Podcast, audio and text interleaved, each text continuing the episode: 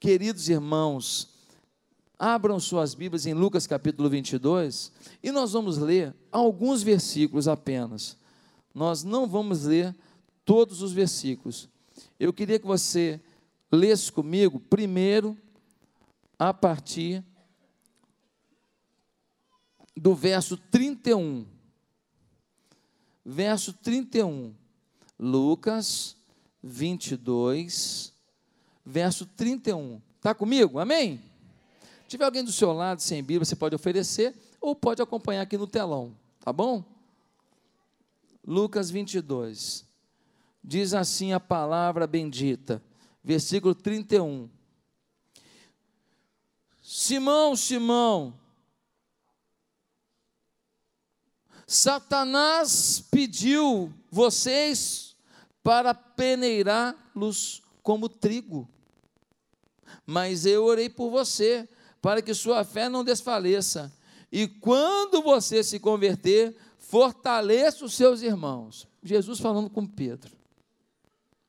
Mas ele respondeu: Estou pronto para ir contigo para a prisão e para a morte.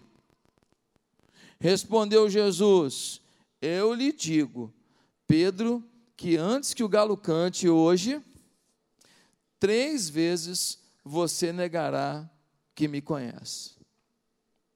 Agora vamos ler o versículo 54. Pedro nega Jesus.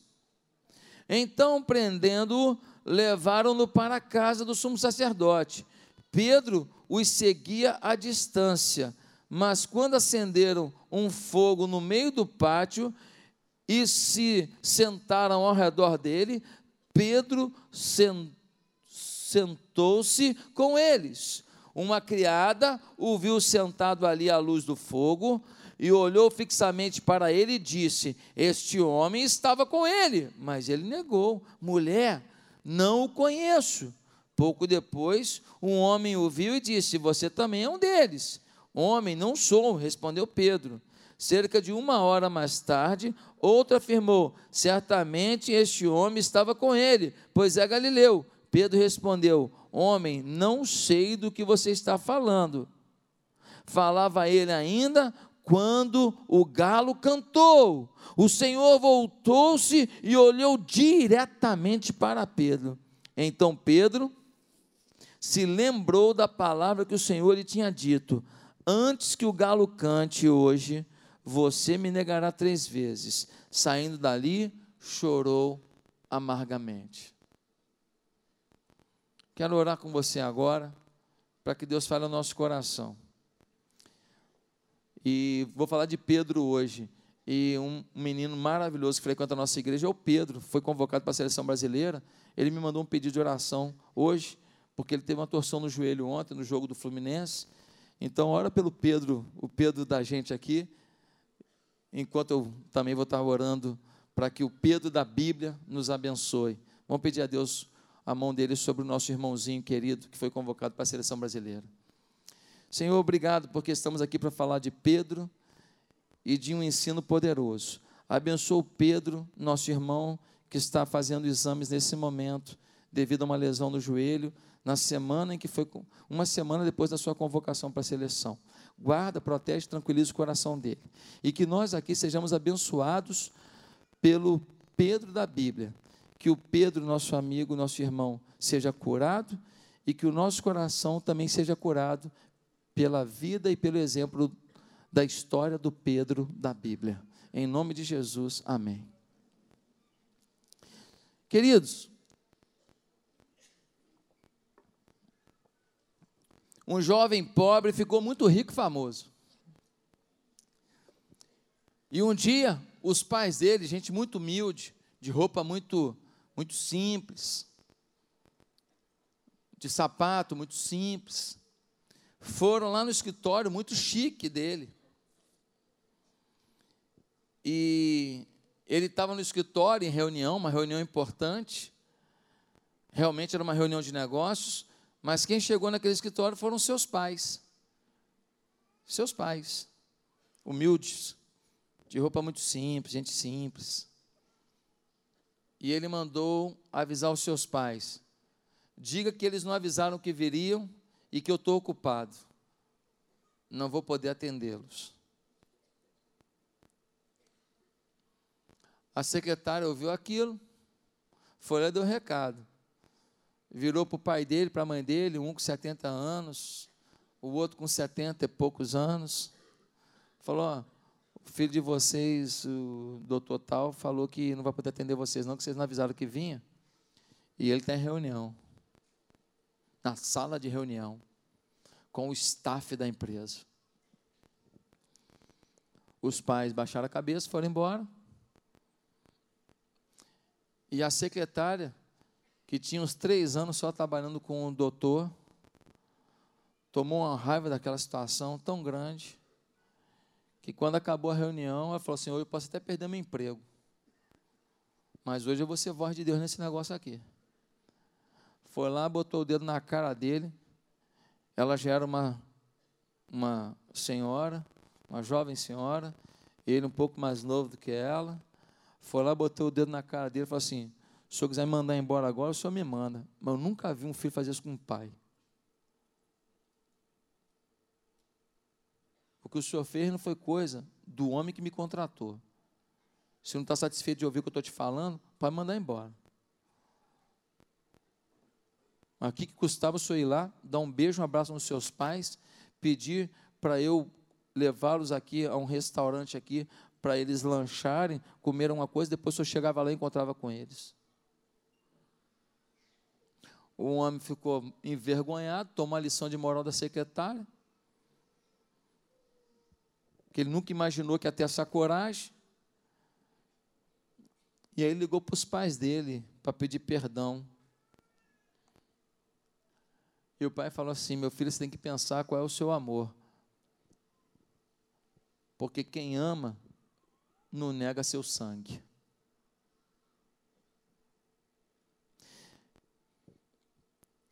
Pesquisas mostram que familiares de atitudes ruins lidam com remorso no caso da morte de seus familiares.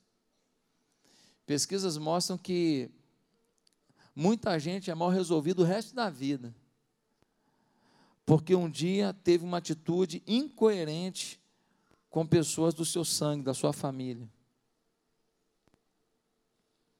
Acho que esse é o caso dessa pessoa tão rica, ficou tão famoso, mas que ficou com vergonha de ir lá abraçar os seus pais, tão simples diante do seu staff.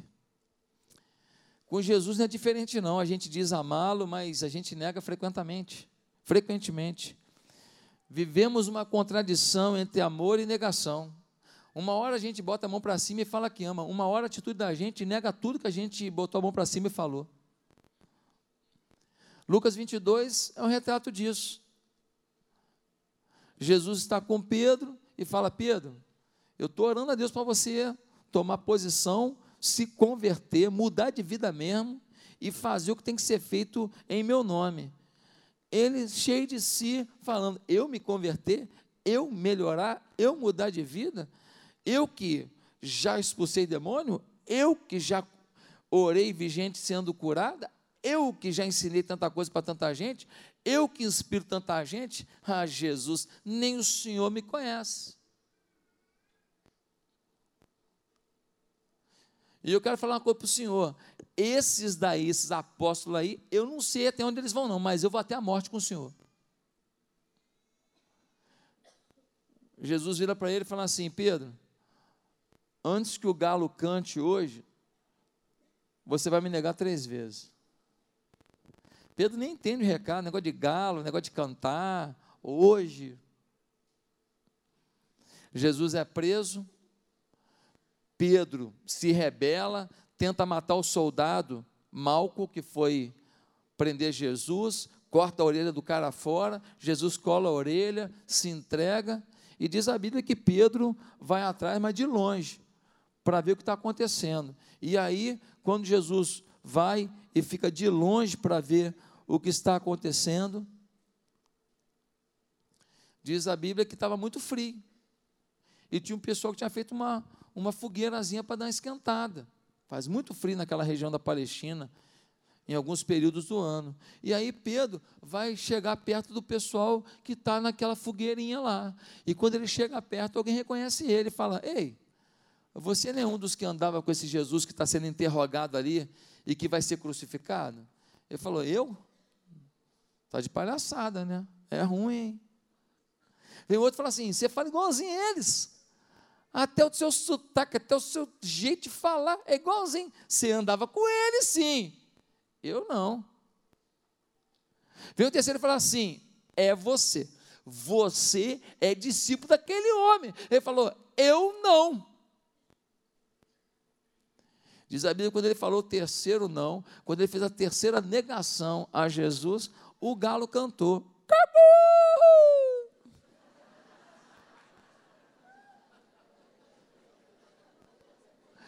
E quando o galo cantou, a ficha caiu.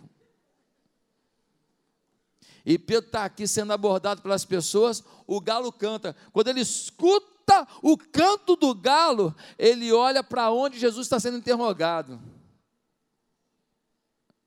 E diz a Bíblia que Jesus, quando o galo canta, no meio daquele interrogatório, daquela ameaça toda, Jesus olha para ele e o olhar de Jesus e de Pedro se cruzam. É como se Jesus estivesse dizendo: Eu não te falei? Pedro baixa a cabeça, sai dali e vai chorar amargamente. Pastor, eu nunca negaria a Jesus. Se você nega com os atos, o que garante que você não vai negar com a sua boca se um dia vier uma perseguição nesse Brasil? Pelo caminho que está tomando o país, não vai ser difícil uma perseguição nesse Brasil em pouco tempo. Não é difícil que daqui a pouco, para abrir igreja, vai ser uma burocracia tão grande que a gente não vai abrir mais nada. Não, não, não é proibido, não é descabido pensar que daqui a pouco a igreja não vai ter liberdade para pregar em qualquer lugar. Está acontecendo isso em outros países, aqui da América Latina. Aí nós vamos saber quem é quem. Aí nós vamos saber quem é herói de internet de rede social e quem vive.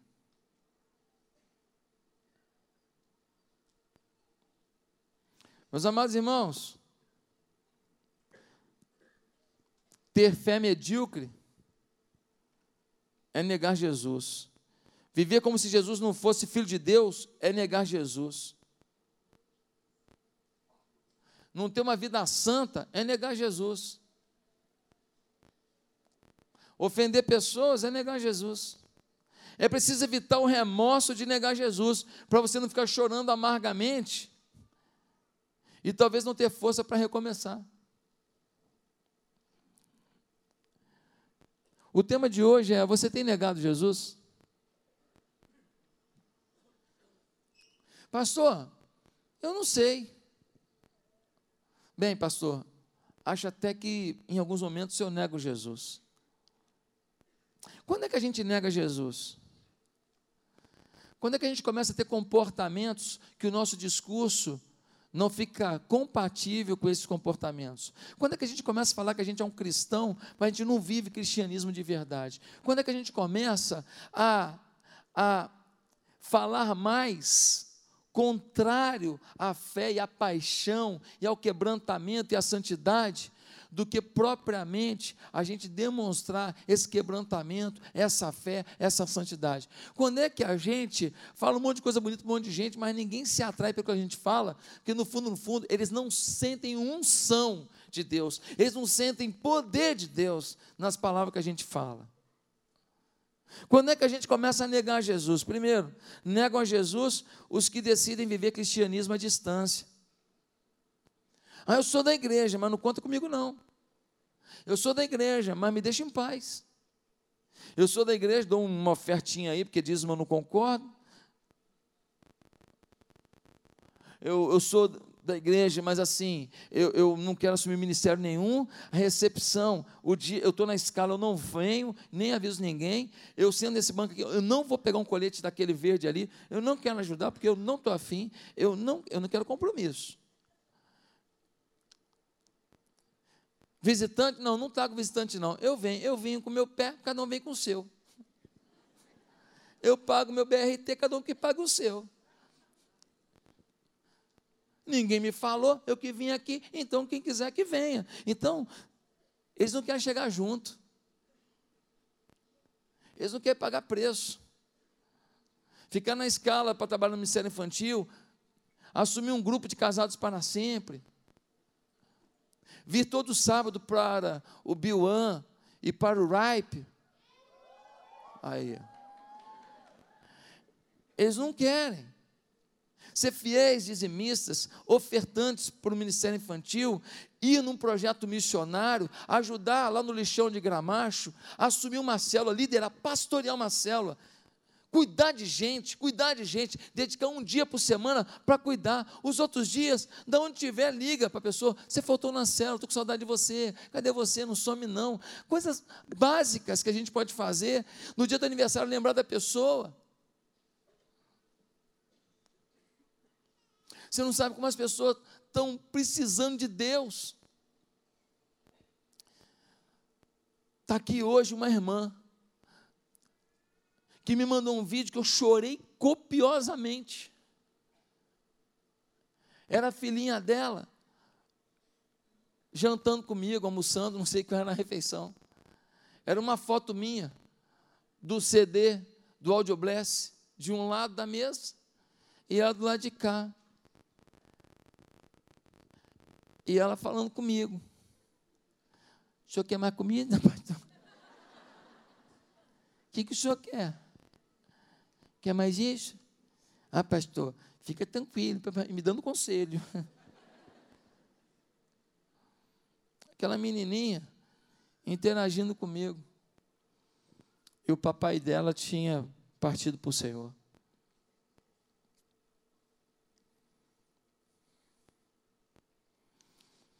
Tem um monte de gente aqui dentro que vive suas dores.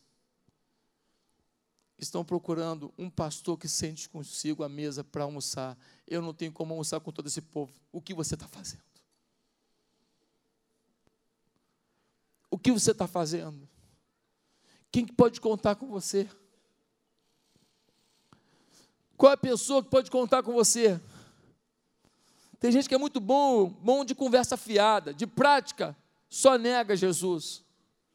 Nega, nega o tempo inteiro. Faz nada pelo reino, ou faz muito aquém do que pode. Deus te ama. Deus tem um plano para a sua vida. Deus te deu condição de ter essa roupa que você está vestindo, comer o pão que você comeu hoje, usar o meio de transporte que te fez chegar aqui Deus te deu condição de estar ouvindo essa palavra, independente das lutas que você está vivendo, de conhecer o amor dEle. O que, que você faz por Ele? Acham normal Jesus publicamente morrer numa cruz? Acham normal Pedro, Tiago, João, tudo morrer mal pelo nome de Jesus e eles, batata frita e Coca-Cola. E eles pensando no próximo carro, nada contra o próximo carro. Mas o projeto para a tua vida de Deus não é um próximo carro. O carro pode ser até instrumento para o próximo projeto, mas nunca o projeto de Deus para a tua vida é algo material. O material serve a um plano espiritual quando você é um servo de Deus.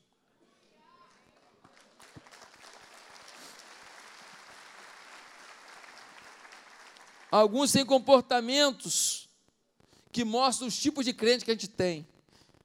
E ninguém se sente ofendido, só uma coisa meio assim, jocosa.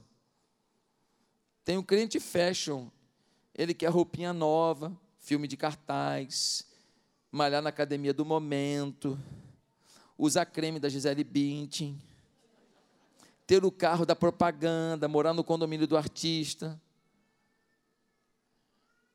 Ele quer tudo atualizado. Ele só não quer atualizar a palavra de Deus todo dia lendo.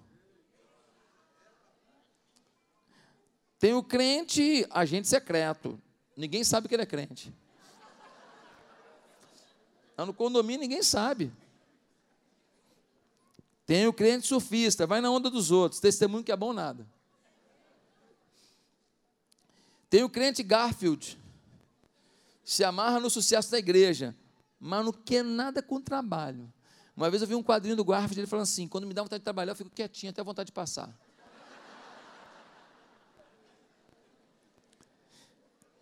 Tem o crente funk, se amarra numa coreografia do louvor, mas nem pensa no que está cantando.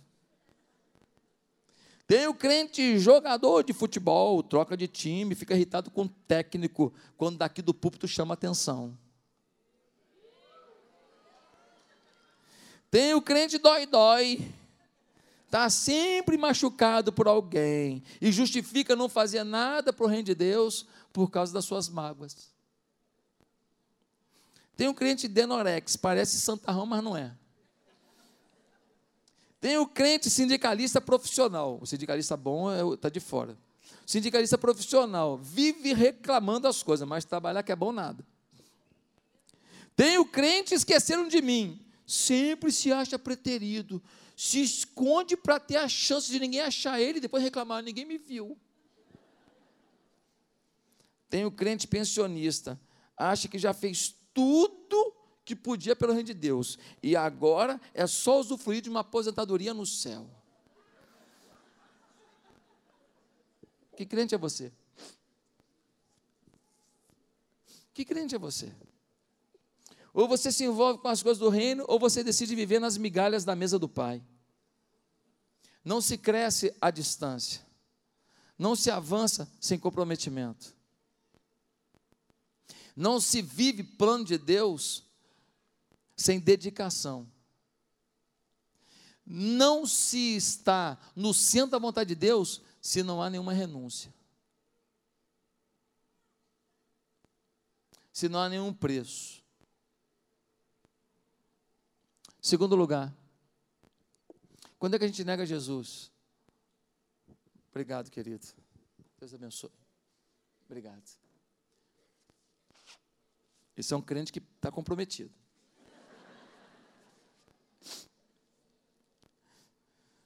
Segundo, quando é que a gente nega Jesus? Negam a Jesus os que se deixam influenciar pela pressão do meio que vivem. Quando é que Pedro negou a Jesus?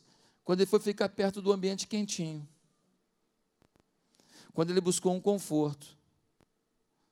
Quando ele foi ficar perto das pessoas. É na hora que a gente quer ser recebido pelas pessoas, aceito pelas pessoas, aquecido pelas pessoas, que muitas vezes a gente negocia nossos valores e nossa fé. Nossa tendência é buscar conforto no ambiente que estamos. Temos necessidade de aceitação. Gostamos de ser bem aceitos por todos. Não gostamos que ninguém fale nada mal da gente. Tomar posição de se afastar, tomar posição sobre o que você pensa através da palavra de Deus, tomar posição do que você acredita por causa da Bíblia Sagrada, que muitos tentam ridicularizar, faz com que talvez uma promoção na empresa não chegue. Tomar posição pode significar você não ser chamado para o final de semana em Angra. Tomar uma posição pode significar alguém que falava com você não querer mais falar. Eu não estou falando de grosseria. Eu não estou falando de você agredir as pessoas. Eu acho que não existe nem pecadinho nem pecadão. Acho que pecado é alimento de Satanás e conduz o pecador para o inferno. Se um peca fazendo isso, outro peca fazendo aquilo, ei, nós que temos a mania de classificar que pecado que é menos pecado. Nós temos a mania de falar assim, não, isso pode. Não, adulterar pode, porque o homem, é, a carne é fraca. Mas isso aqui, não, isso aqui é um absurdo.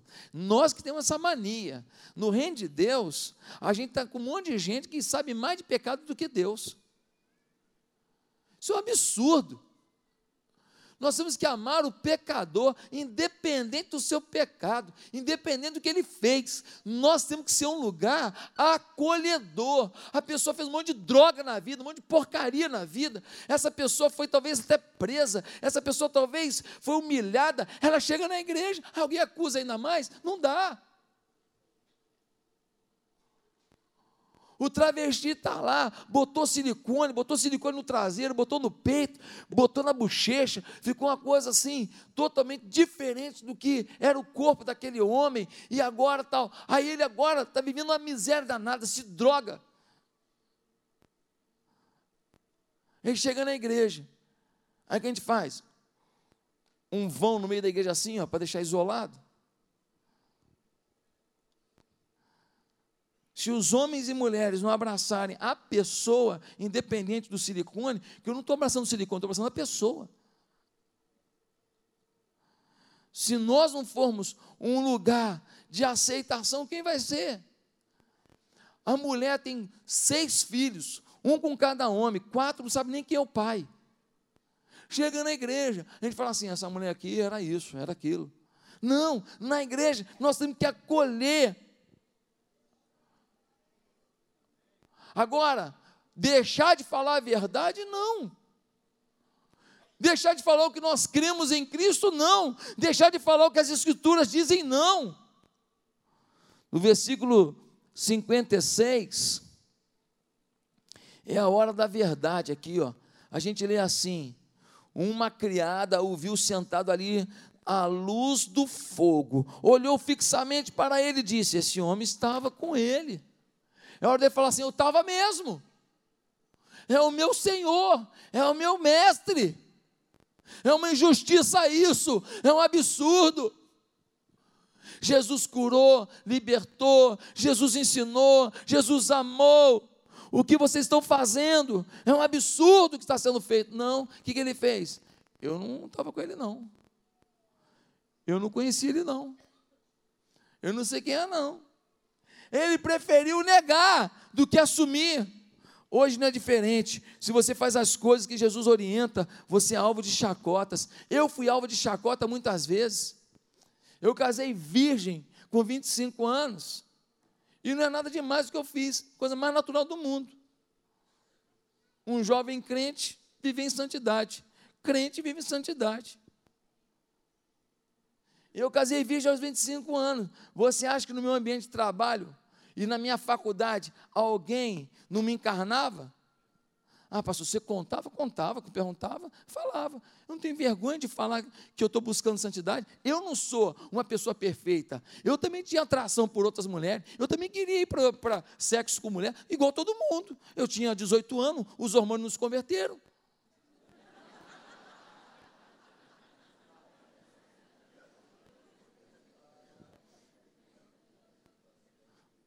Mas eu decidi não me contaminar. Eu decidi viver uma vida reta. Eu decidi ter uma vida santa. E graças a Deus, eu casei virgem.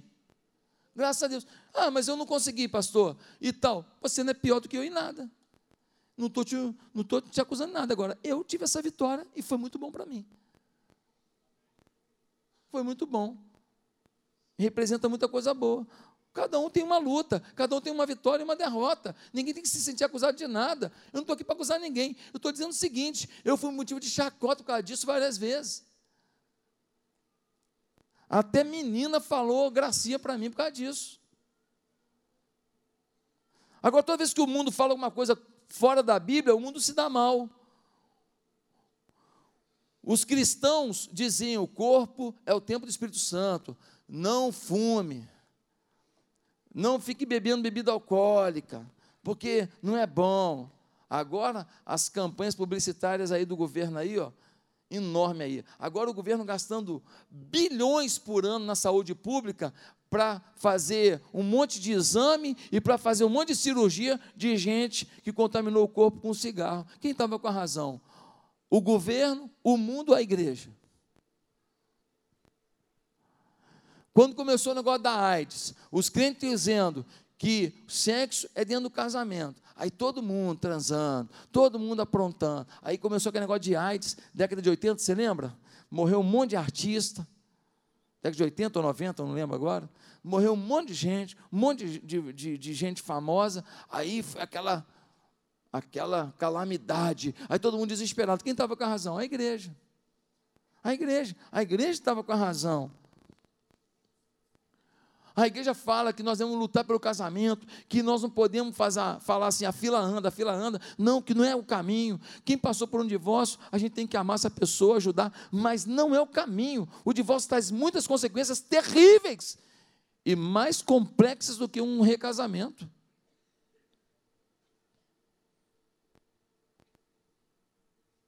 E um recasamento, um recasamento corre muito risco quem passou por um divórcio é, é, é, porque já vai às vezes ferido, não é fácil. Tem que pedir muito a Deus milagre, porque não é fácil. Quem passou por isso sabe o que eu estou falando, jogando pedra em ninguém aqui, não. Estou falando da dificuldade. Dizer que é fácil não é, não é simples. E aí você vê os meninos aí. Aí vem os estudos agora dos filhos dos divórcios e as dores, os sentimentos e, e, e, e as anomalias emocionais que isso tem gerado na sociedade. Estatísticas tenebrosas. Quem estava com a razão? A igreja. A igreja que tem razão. E a gente fica com medo de falar o que a igreja, o que a Bíblia diz. Tem um monte de crente na igreja que é café com leite. Lembra do café com leite? Ia dividir o time de futebol. Aí pegava os dois melhores, um para cada lado. Pegava os dois melhores goleiros, um para cada lado. Pegava os dois melhores zagueiros, botava um para cada lado. Aí no final tinha 11 pessoas. Aí tinha cinco aqui, cinco aqui. Sobrou um cara. A fulana café com leite, bota desse lado aí mesmo. Ou seja, não, não muda nada. Tem um monte de crente que é café com leite. Ele não muda nada. Ele está achando que nasceu para ser café com leite. Ei, meu filho, você nasceu para ser tônico. Você nasceu para ser energético. Você nasceu para ser substância do céu, não cafezinho com leite. Ou seja, uma pessoa que não faz diferença. Quem é que nega Jesus? Os que estão desatentos ao alerta de Deus. Terceiro lugar, quem está desatento. No versículo 34, Deus, Jesus falou com Pedro: Pedro, antes que o galo cante, você vai me negar três vezes. Alertou ou não alertou? Avisou ou não avisou? Foi suficiente? Não. Ele avisou, mas Pedro não estava no alerta. Deus sempre arruma um jeito de avisar o que pode acontecer. Deus sempre arruma um jeito de avisar aonde você está correndo risco na sua vida espiritual. Deus sempre arruma um jeito de avisar que aliança que você não deve fazer. Mas às vezes nós estamos surdos, não queremos ouvir.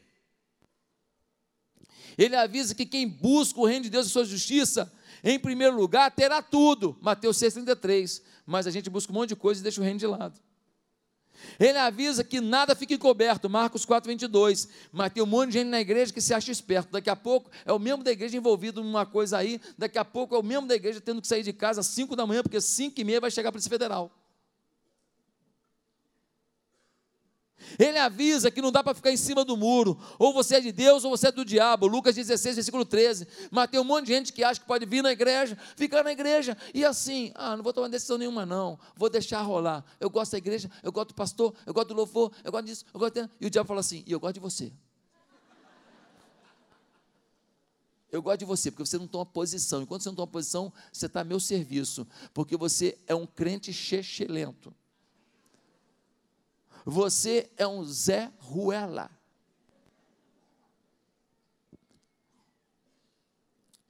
Ele nos lembra que nada é impossível para quem crê. Mateus 28, 18. Mas a gente às vezes não acredita que Deus pode resolver tudo num dia. Tem ímpio com mais fé que muito cristão. Tem ímpio que fala, não, um dia eu consigo. E tem cristão falando assim, acho que já deu. Ele avisa que ele odeia hipocrisia. Ele chamou o fariseu de raça de víboras. Jesus nunca xingou ninguém a não ser os hipócritas. Mulher adulta ele não xingou. Gente que roubou, como o Zaqueu, ele não xingou. O único que ele deu uns, umas, uns adjetivos violentos foi para hipócrita. Raça de víboras, sepulcros caiados. Interessante isso, né? São os únicos que Jesus liga a metralhadora e tá, tá, tá, tá, tá, tá, manda ver. São os fariseus. São aqueles que se dizem do reino, mas vivem fora do reino. São aqueles que dizem que amam a Deus, mas amam os seus próprios umbigos. Ele avisou que no mundo poderíamos ter muita coisa, mas paz de verdade só com ele. João 14, 27. Deixe-vos a paz, a minha paz vos dou. Não vou lá dou como o mundo a dá. Não se turbe o vosso coração, nem se atemorize. Ele disse: a minha paz não é condicional, a minha paz independe do momento. Ele avisou, mas a gente busca a paz no dinheiro, busca a paz na fama, busca a paz na prostituição, busca a paz no sexo, busca a paz na bebida, busca a paz na droga, busca a paz aqui, busca a paz ali, e depois fica frustrado e sem paz mas ele alertou. O problema é que a gente não lê Bíblia. E quando lê, não quer viver. Eu conheci um vigia lá no Rio Mar, quando a igreja estava no Rio Mar. O vigia, ele estava na igreja há um ano. A igreja dele era uma igreja pequena, tinha 70 membros. Ele tinha levado para a igreja 15. Eu nunca esqueci disso. Ele tinha um ano de convertido, a igreja dele tinha 70 membros. E ele levou mais de 20% para a igreja, foi ele que levou. Não é bonito isso? Olha o ímpeto dele, olha a vontade de servir a Deus. Negamos porque não guardamos o alerta no coração, às vezes só na mente. Mas o que diz o Salmo 119, versículo 11? Escondi a tua palavra no meu coração, para não pecar contra ti. Tem muita gente que sabe a Bíblia aqui, mas tem que descer aqui uns 30 centímetros até aqui. Porque se você não guardar no coração, você vai agir igual qualquer ímpio. Você conhece, mas não tem força para viver o que você conhece. Mas em último lugar, eu quero dizer que negam a Jesus os, des, os que desconhecem sua real condição interior. Quando Jesus fala, Pedro, você vai me negar hoje, é, é, eu, eu, vou orar por você, você se converter e você fazer a minha obra, hein, e você fazer direitinho. O que, que ele fala? Eu sou o cara. Se João, ó, estou até desconfiado do João, de repente vai te negar, hein? Acho que o Tiago vai vacilar. Bartolomeu, não confio. Tomé é meio assim, meio chorão. Esse Judas nunca me enganou. Agora, eu, Senhor, sou o cara, hein? Eu, senhor pode contar. Olha a visão que ele tinha de si mesmo no mundo espiritual. Jesus fala para ele, cara, estou você se converter. Você conhece muita coisa de mim, você já até foi usado por mim, mas deixa eu te falar, falta uma conversão mesmo, falta ainda uma experiência maior, falta ainda uma entrega total. Pedro, você você vai me negar hoje três vezes, não uma só não. Você vai negar três só para você ver como que você está com ruindade no coração. Como que o, seu umbigo vale mais do que a minha vida. Quanto que o seu dinheiro vale mais do que o meu reino. Quanto que o seu apartamento vale mais do que a minha casa. Quanto que a sua fama vale mais do que o meu nome ser exaltado. Quanto que se depender de você, eu não vou a lugar nenhum, Pedro. Hoje você vai ver, três vezes você vai me negar. Você vai ver só, você está se achando? Aqui, para você saber do que, que eu estou falando, vai cantar um galo. A impressão que dá é que Pedro falou assim: Jesus está blefando. A impressão que dá é que Pedro diz assim: Jesus está muito, muito enganado sobre mim mesmo. A máscara da autoconfiança era vestida por Pedro. Ele era um homem de sangue quente, falava muito e pensava pouco. Um dia disse a Jesus que estava pronto para ir, até para a prisão e morrer. Mas não estava. Pedro pensava que era melhor e mais consagrado. Não era. Pedro é aquele tipo de crente que acredita no seu taco, porque ele foi do ministério de libertação da igreja XPTO do Avivamento. Ou porque ele fez uma conferência, ou porque ele tem um dom. Cuidado para você não confiar no que você fez ou no dom que você tem e não saber qual é a realidade da sua vida. Jesus pede para a gente se conhecer. Pedro não se conhecia. Na hora que veio a oportunidade de falar assim: estou com ele mesmo, é meu mestre mesmo. A realidade apareceu. Só que tem um problema: às vezes a realidade aparece no momento que você está para fechar um negócio e você fecha um negócio que arrebenta a sua vida um negócio ruim, um negócio escuso, uma sociedade com gente que você sabe que não presta, uma coisa que tem coisas erradas. Às vezes a verdade aparece quando você já está envolvido emocionalmente com uma pessoa que não tem temor a Deus e você não vai ter uma vida pura, um casamento puro. Às vezes a coisa já aparece quando você está diante de uma provocação e aí você está falando mal de alguém, você está falando mal do seu pastor, está falando mal da sua igreja. Você não entende que nós não podemos ser julgados por um ato, nós temos uma história.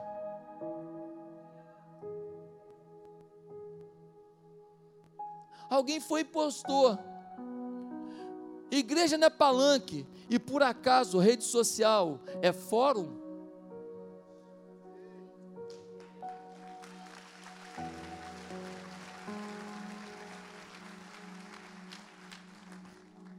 Quando a gente não gosta de uma coisa no outro, a gente ora.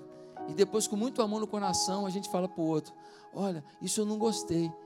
E o outro fala assim: Me perdoe se eu te magoei. Eu não queria te magoar. Porque nós somos um. Olha isso aqui, ó. Olha a luzinha lá. Esse é o ano da aliança. E nós vamos ser provocados em muitos momentos durante esse ano, porque Deus está tratando a nossa aliança. Deus quer saber o quanto você ama essa igreja, ama a sua liderança e confia nela. Não uma liderança perfeita, mas uma liderança íntegra. Você já imaginou se cada vez que você aprontasse alguma, o seu líder de célula colocasse nas redes sociais o que ele pensa sobre a sua atitude? Já imaginou se cada vez que você não entregasse o dízimo, saísse o seu nome numa relação de não dizimistas do mês? Lá no Facebook? É assim que a gente mostra aliança?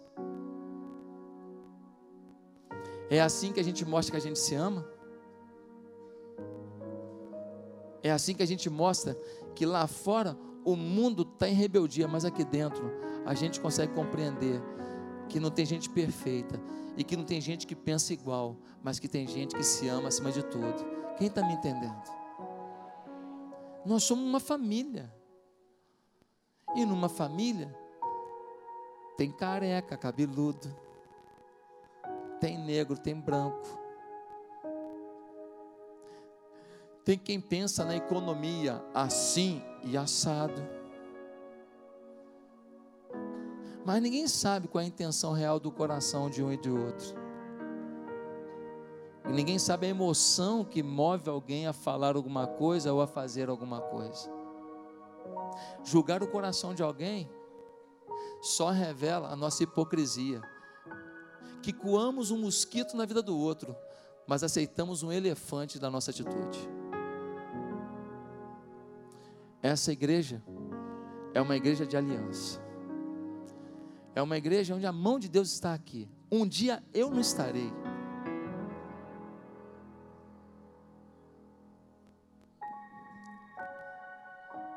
mas Deus vai continuar aqui. Um dia você não vai estar,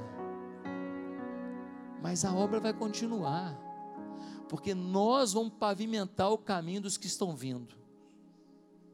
E nós vamos pavimentar com unidade, com amor, com respeito e com dignidade. E com voz profética, nós não vamos nos calar. Nós não vamos aceitar que o mundo diga o que quer, e a igreja se cala e aceita o que vier. Meus amados irmãos, não neguemos a Jesus nas atitudes entre nós. Nos amemos mais e mais. Olha para o lado, tá vendo? Diferente de você, né? Bem diferente, né? Tudo diferente. Essa pessoa do seu lado é única na coleção de Deus. De repente você nem gosta, porque ele é magro demais, ou é gordinho demais, ou careca demais, ou, ou cabeludo demais, ou o nariz é assim, ou a boca é assada. Você talvez nem seja o seu padrão, mas deixa eu te falar. Tem ninguém que nem essa pessoa do seu lado. Na coleção de Deus, ele é exclusivo. Trate de respeitar o que Deus tem como único na história. Eu quero perguntar se veio alguém aqui hoje e foi tocado por Deus. Quero perguntar se veio alguém aqui hoje e que nunca viveu hipocrisia. Hipocrisia é uma palavra muito esquisita. Ela vem do grego, né? Hipocrisia vem dos atores que representavam o que eles não eram. Hipocrisia é você cobrar dos outros o que você não faz. Hipocrisia é você se colocar num patamar que você não atingiu. Você sabe que você precisa de Jesus na sua vida. E a sua vida não é essa vida de amor a Deus, de paixão por Deus, que você talvez até diga que tem, ou talvez você até seja sincero e diga: Eu não tenho, mas eu preciso ter.